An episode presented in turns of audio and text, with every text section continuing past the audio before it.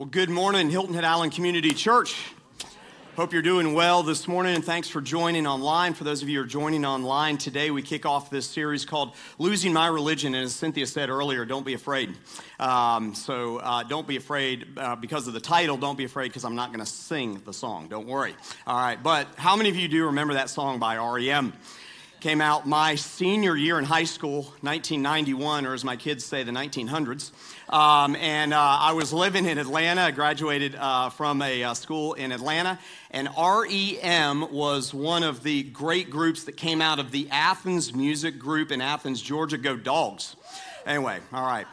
All one of you. Uh, I know there's more of you. We're just silent these days. So, anyway.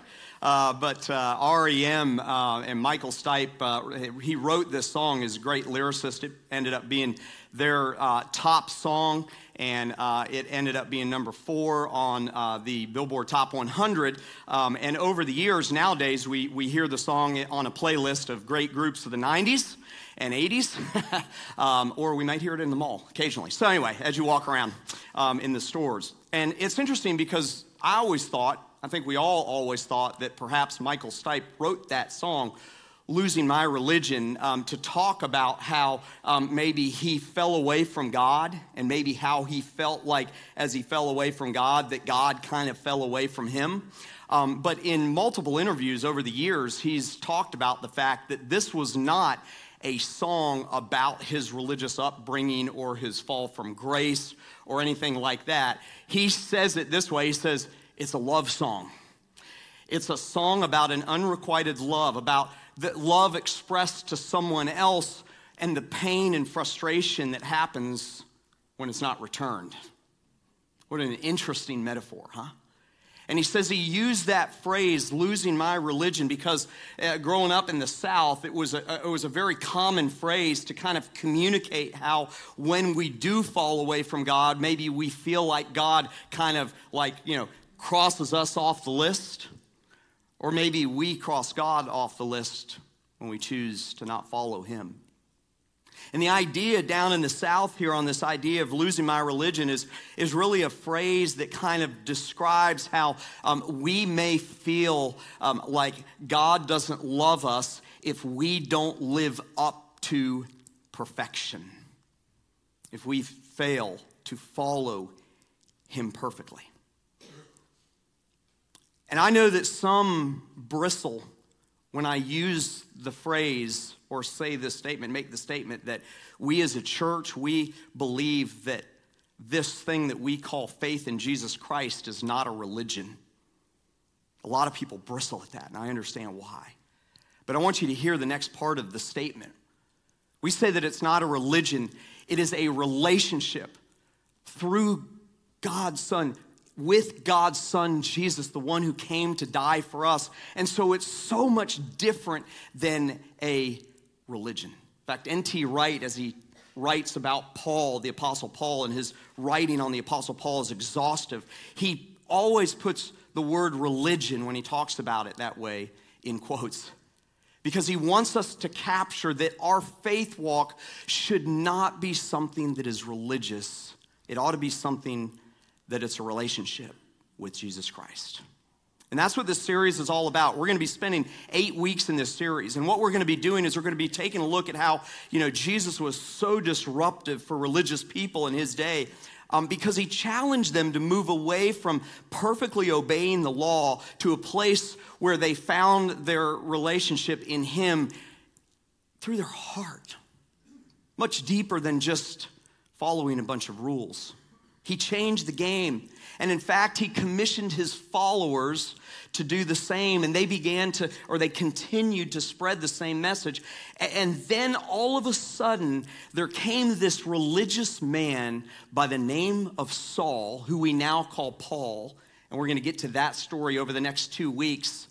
But this man named Saul was intent on snuffing out this idea of relationship because he wanted religion or to be all about rules. He wanted it to be just that. And so his name was Saul. And over the course of these next few weeks, we're going to be taking a look at what it means to lose our religion and walk in a relationship with Jesus through the eyes of one who had the most to lose in losing his religion, and that's the Apostle Paul, whose name today is going to be Saul.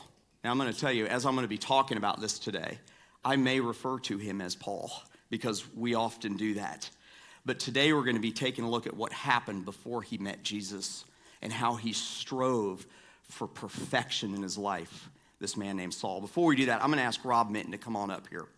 Um, Rob is a good friend and has served in a variety of capacities here at this church over the last, uh, man, decade. Have you guys been here a decade? 10, 10 years? 10, yeah, 2010. That would be a decade, man. Why don't you give it up for Rob Minton? Good morning, church. Good morning.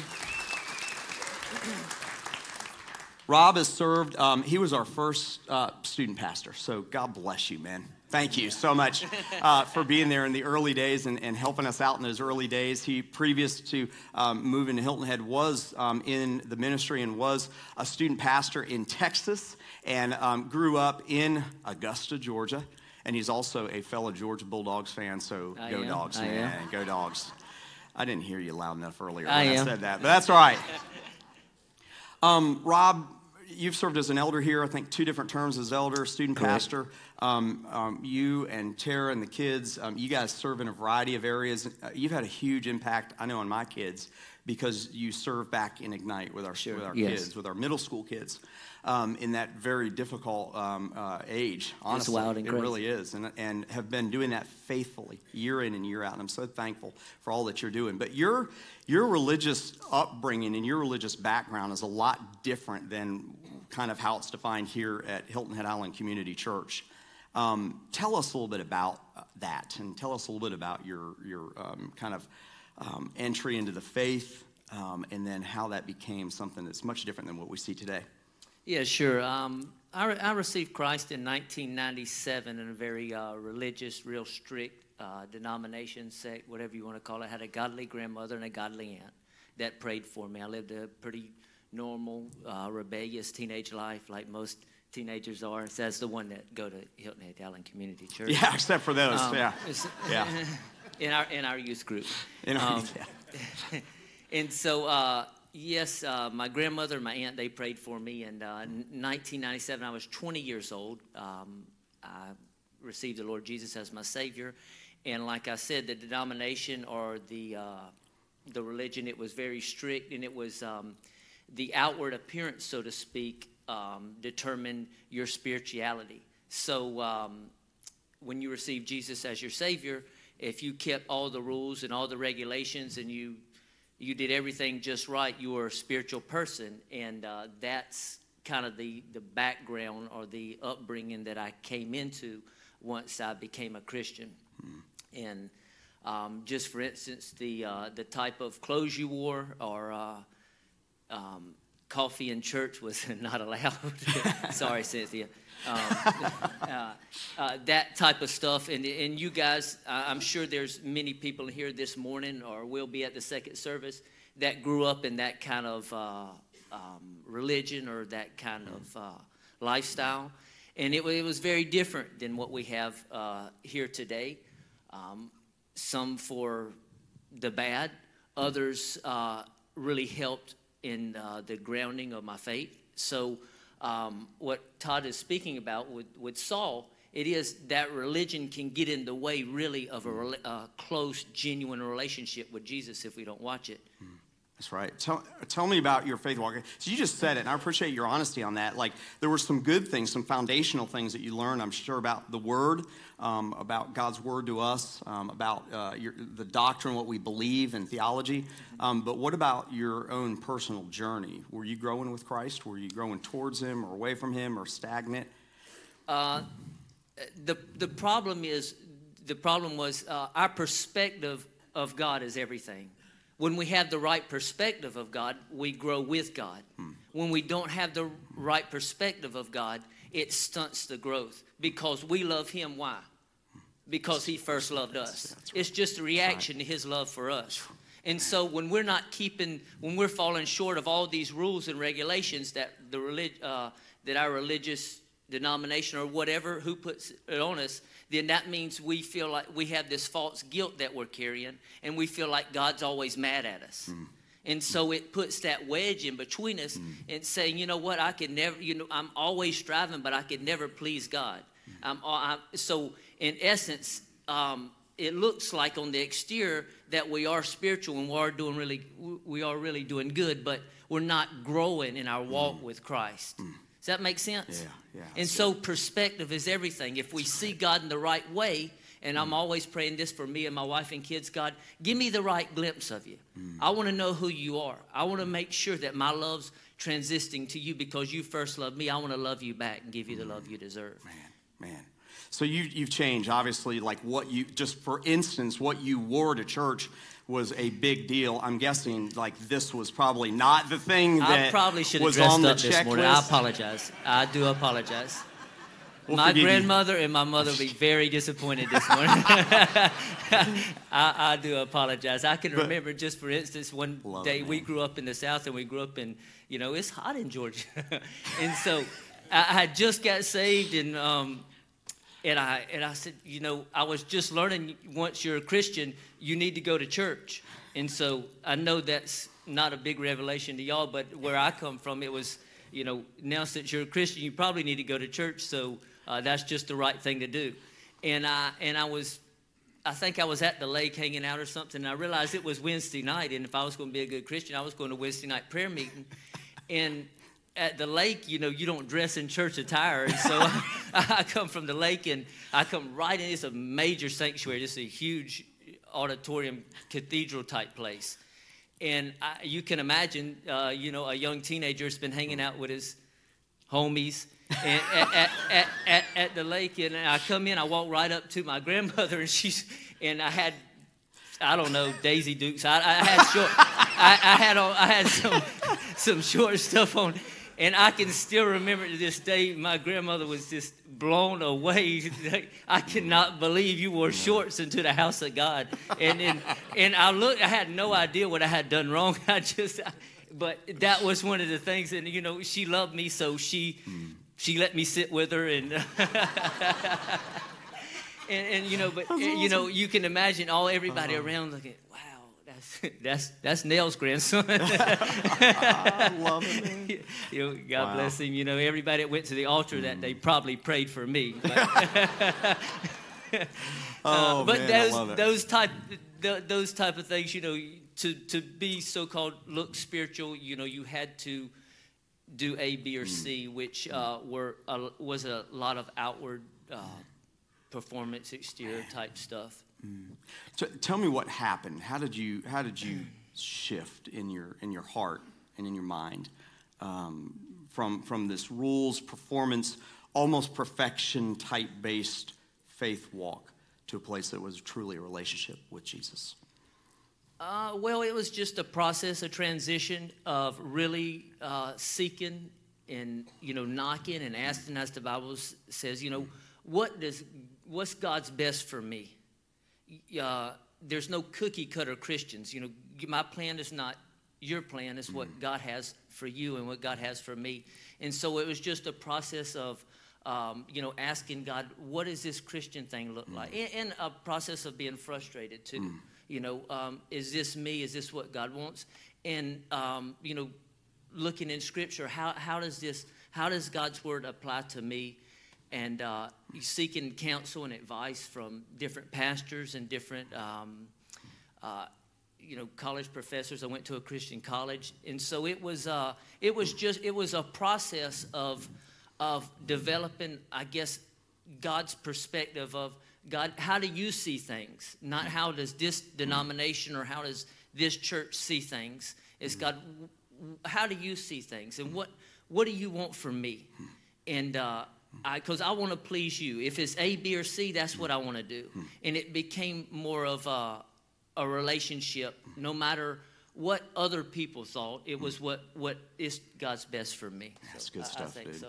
Man, I'm so thankful for you. And and man, my goal uh, for me, for you to hear from Rob is is not to to down any other church or denomination or to not talk bad about that, but to to give you a picture of maybe what we're going to be dealing with and some of the issues that we're going to be dealing with over these um, next few weeks. And Rob, I'm so thankful. As you told me years ago, man, God saved me from a perfection based religion and brought me into a relationship with Jesus. And I'm so glad, man, because there's no one that's prayed for our church um, as much as you have and been involved in, in what's going on here as much as you have. And man, I'm thankful. Why don't you give it up this morning for Rob? Thanks, man, for sharing that.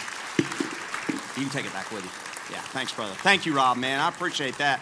If you have your Bibles today, you can turn to Acts chapter 5, man, um, as we take a look at this guy by the name of Saul. And again, forgive me if I call him Paul today. It's just habit because we want to talk about who he was after he met Jesus. And um, so we're going to be in this series talking about very specific issues, um, things that um, Paul dealt with and then wrote letters to the church about that kind of helped them to undo their religion. Now, I just want to stop for a second here and talk about this because I think that sometimes we may think, like in our church culture, um, that like we've kind of got this down. We may have some of these things down.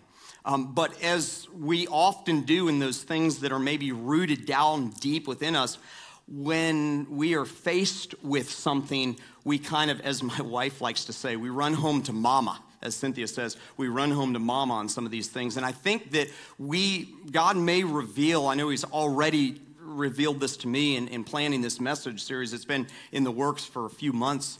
Um, that I've got some stuff rooted in me that I go back to that's religious instead of going back to the relationship with Jesus Christ. And so, through the lens of Paul, some of you that love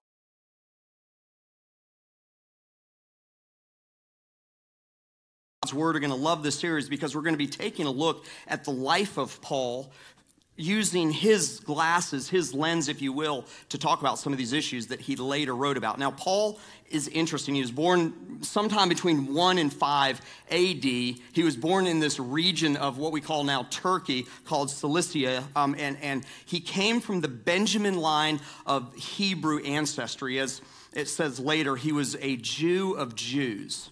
He was steeped in the Jewish faith.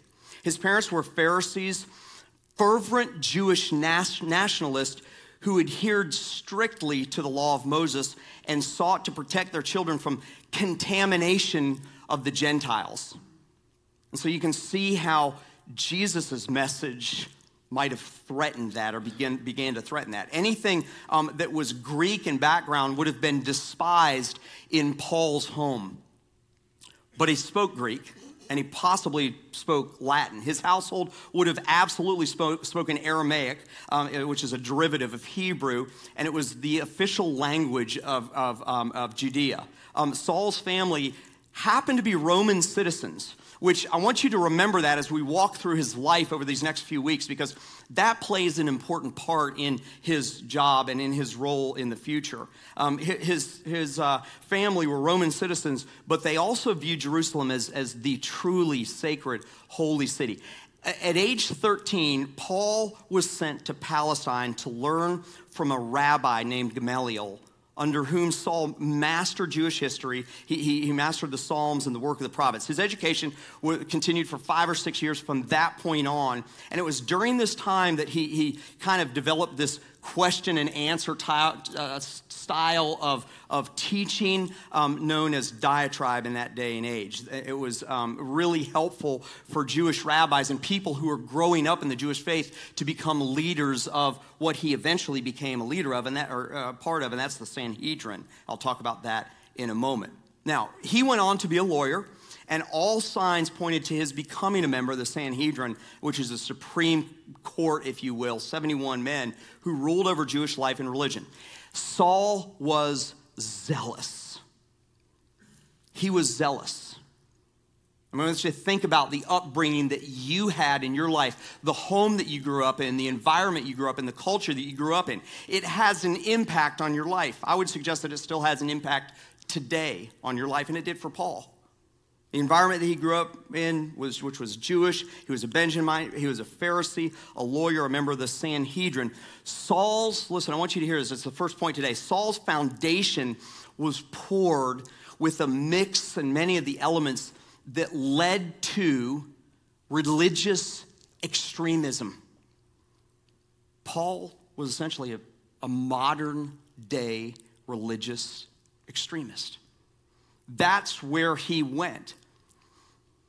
And we're going to take a look at his reign of terror, if you will, this morning, briefly. But I want you to capture a story that happens in Paul's life. He's through the learning phase, he's through the academic phase of his life. He's now a member of the Sanhedrin, that group of Supreme Court who um, were, were the group of people, a group of men who ruled over certain situations that kind of kept Jewish law. If you got in serious enough trouble, you'd have to appear before them. And so he's sitting in the room. He was in the room the day that the first Christians had to appear before the Sanhedrin for their second arrest in a short period of time. It's recorded in Acts 3, 4, and 5, those several series of arrests. And so they come before the Sanhedrin, the Supreme Court, and, and, and, Peter stands up and makes a defense of why they were preaching this kind of new version of Judaism. He gave a defense of why they were following this man by the name, or, or following the, the, the, the new message of this man who, remember, had died on a cross, rose again three days later by the name of Jesus. And his defense essentially was this we obey God, not man. I don't know if you've ever been in court and you're standing up before the judge, but that kind of defense gets you nowhere. I don't follow you, I follow God. And take a look at Acts chapter 5, 33 and 34. When they heard this, the Sanhedrin, they were enraged and they wanted to kill them. I love how it's them, it's like the whole lot of them. But a Pharisee in the council named Gamaliel, a teacher of the law held in honor by all the people, stood up and gave orders to put the men outside for a little while. Have you ever been in a contentious meeting and someone says, Probably a good idea we take a break? Gamaliel, this man who was just honored and respected, who was a Jewish leader, he was one of the Sanhedrin, stood up and he says, I think it's time for us to take a break. And he tells the rest of the members of the Sanhedrin, one of whom was Saul, hey, in the past, when we've put people to death, hasn't worked out very well for us.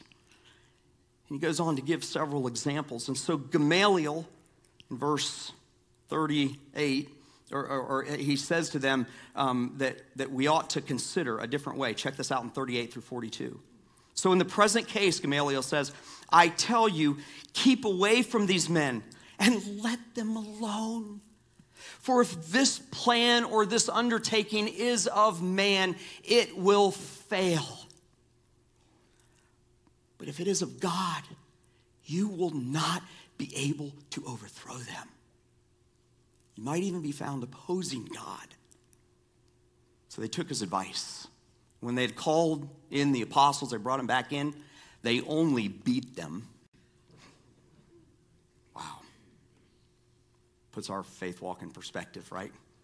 The little persecution things that we might get at work or at school kind of puts it in perspective that the out for them, the better scenario for them, was being beaten and charged them not to speak in the name of Jesus and let them go. Then they left their presence at the council, rejoicing, rejoicing. It's a whole nother message series. You got to be kidding me, right? You've just been beaten and you're rejoicing?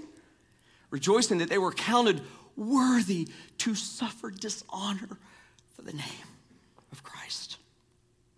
And every day in the temple and from house to house, they did not cease teaching and preaching that the Christ is Jesus.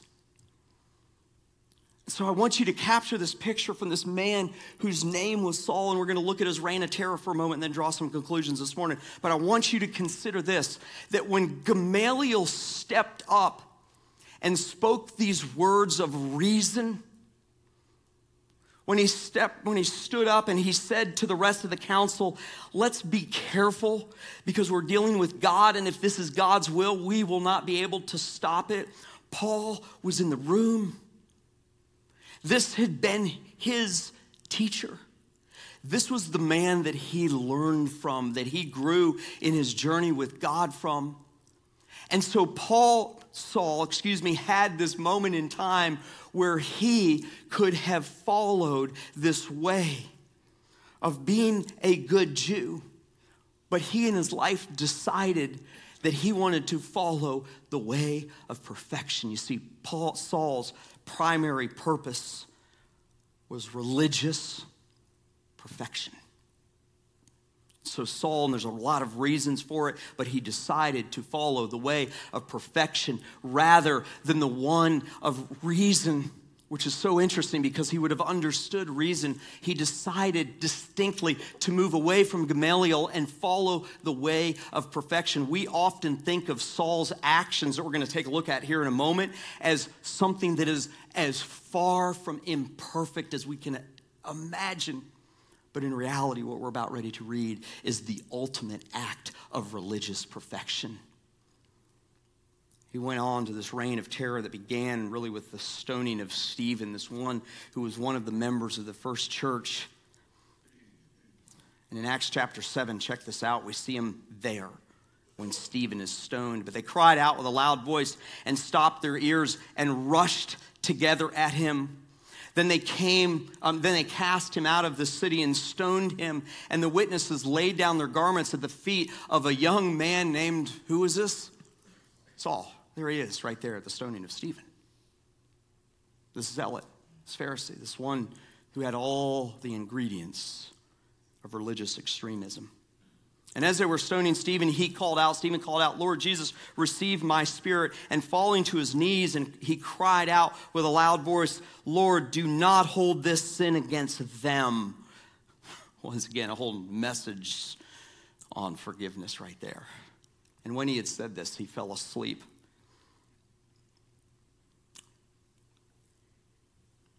God did some amazing things, but Saul was right. He was the one who, who approved of this. And in fact, in Acts 8, check this out Saul and Saul approved of Stephen's execution. I love how when we divided the Bible up, we put that as in chapter 8. It almost feels like it should go right there at the end of chapter 7, right? But it doesn't because the story continues. And there arose on that day a great persecution against the church in Jerusalem.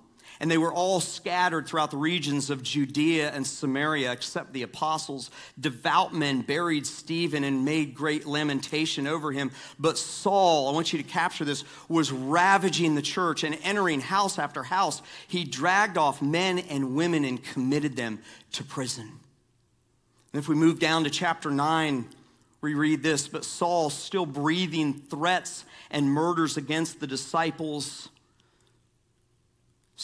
Saul, still breathing threats and murder against the disciples of the Lord, went to the high priest and asked for him letters to the synagogue at Damascus so that if he found any belonging to the way, that's what Christians were called. We weren't, we weren't called Christians until uh, a lot of years later. We were called followers of the way in the first century, men and women. He might bring them bound to Jerusalem. And so we get a glimpse here of this man before he met Jesus. And we're going to talk about his meeting Jesus over the next two weeks. But before he met Jesus, this man was a picture of what we today would call what? A terrorist. That's what he was. Saul of Tarsus was a religious extremist who ordered the widespread killing of Christ followers. Saul was a terrorist. Saul was a terrorist.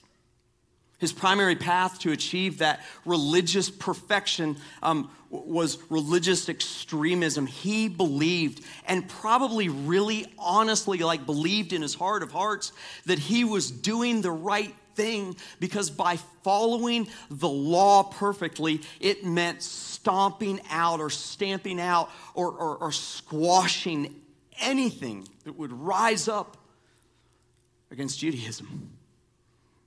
In so many ways, he was the perfect religious Jewish man. But his path of religious extremism leads to, and in fact led to death. And today, I want you to hear that that's where the distinction lies in Christianity when you put it next to religion. You see, the pursuit of religious perfection always leads to spiritual death. In the case of those first Christians, the group of people that were trying to strive for religious perfectionism in Judaism, it led to their physical death. The pursuit of religious perfection, kind of some of the things that Rob talked about earlier, those kind of things taken to their extreme end lead to spiritual death. But what Paul finds out, what Saul finds out and becomes Paul, is, is that the pursuit of a real relationship with Jesus always leads to spiritual life. It always leads to spiritual life.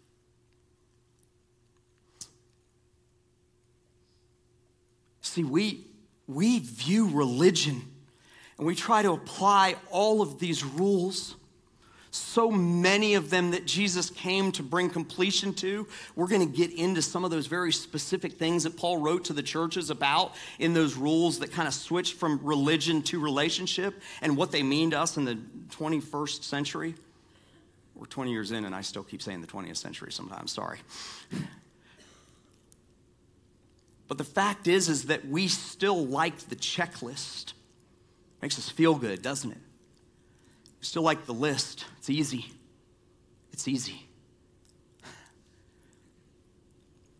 We look around and we judge others because they don't meet the list. They wear the wrong thing, or they fail to wear the right thing, or they eat or drink the wrong thing and fail to eat or drink the right thing, or perhaps they're just not like religious enough or right enough. And all of those judgments, and by the way, we don't do it just to others, we do it to ourselves. It leads to death. Listen, religion leads to death. Religion leads to death, but relationship leads to life. In church, in our church culture, in this kind of like form, I guess, of Christianity, we are all about relationship. We are not about religion. Jesus was not about religion, he was about relationship.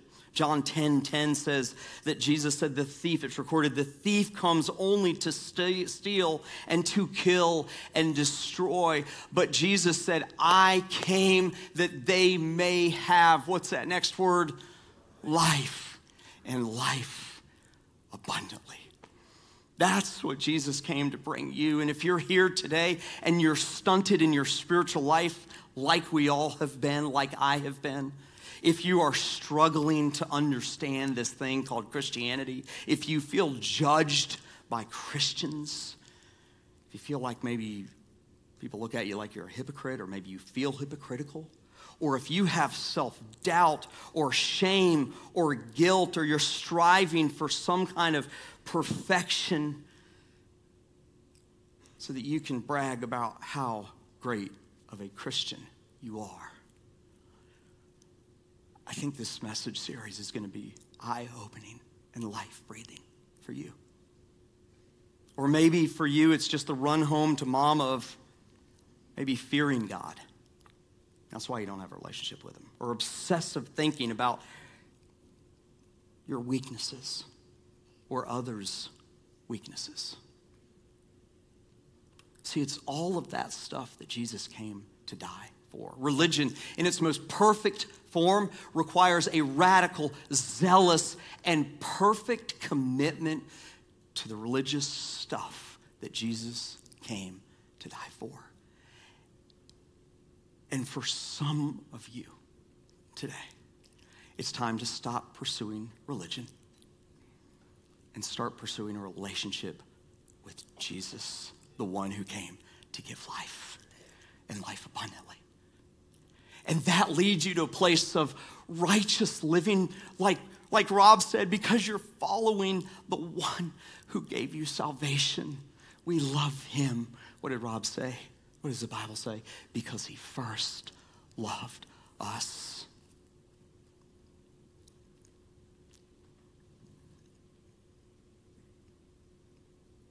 I want to leave you with a couple questions. How, how has your pursuit of some form of religious perfectionism produced spiritual death in your life? I guarantee you at some point in time it has. Maybe it has even right now. Maybe you've been closed off to God in your heart of hearts because you felt like you just had to check the boxes, know the right verses, and understand the right theology, and do the right thing, behave the right way. How many of you, in your, relig- your pursuit of religious perfection, it produced death not just in you, but maybe in others?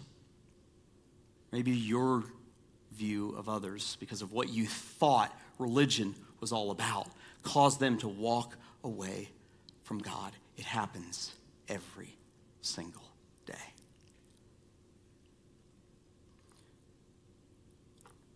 For some of you, this whole series is going to be about stopping the perfect life, putting down any kind of idea that you have, preconceived idea that you have, that following Jesus is all about perfection. Because I want you to hear today that there's nothing that's further from the truth. What Jesus wants you to do is he wants you to follow him personally because that's why he came to die to have a real, alive, true relationship with us. And shouldn't we be thankful for that thing more than anything else? That our faith is not one that's stoic, it's not one that's just cerebral. It is something that is intensely personal. And I am so thankful to God that we have a God that is personal. Father, I thank you so much that you came to die for many of these things that we think in our minds that we have to somehow be perfect at following. And one of the ones that was most perfect in this man by the name of Saul ended up in his life murdering Christians by the dozens and perhaps hundreds. Because taken to that extreme, religion always leads to death. But God, I thank you that you sent Jesus into this world to give us life and to give us life abundantly. God, over these next few weeks, we're going to get into some of these specifics, some of these issues that, that you inspired this guy named Saul, who, as we'll look at next week, turned to Paul, wrote to the church about. He wanted to undo their religion.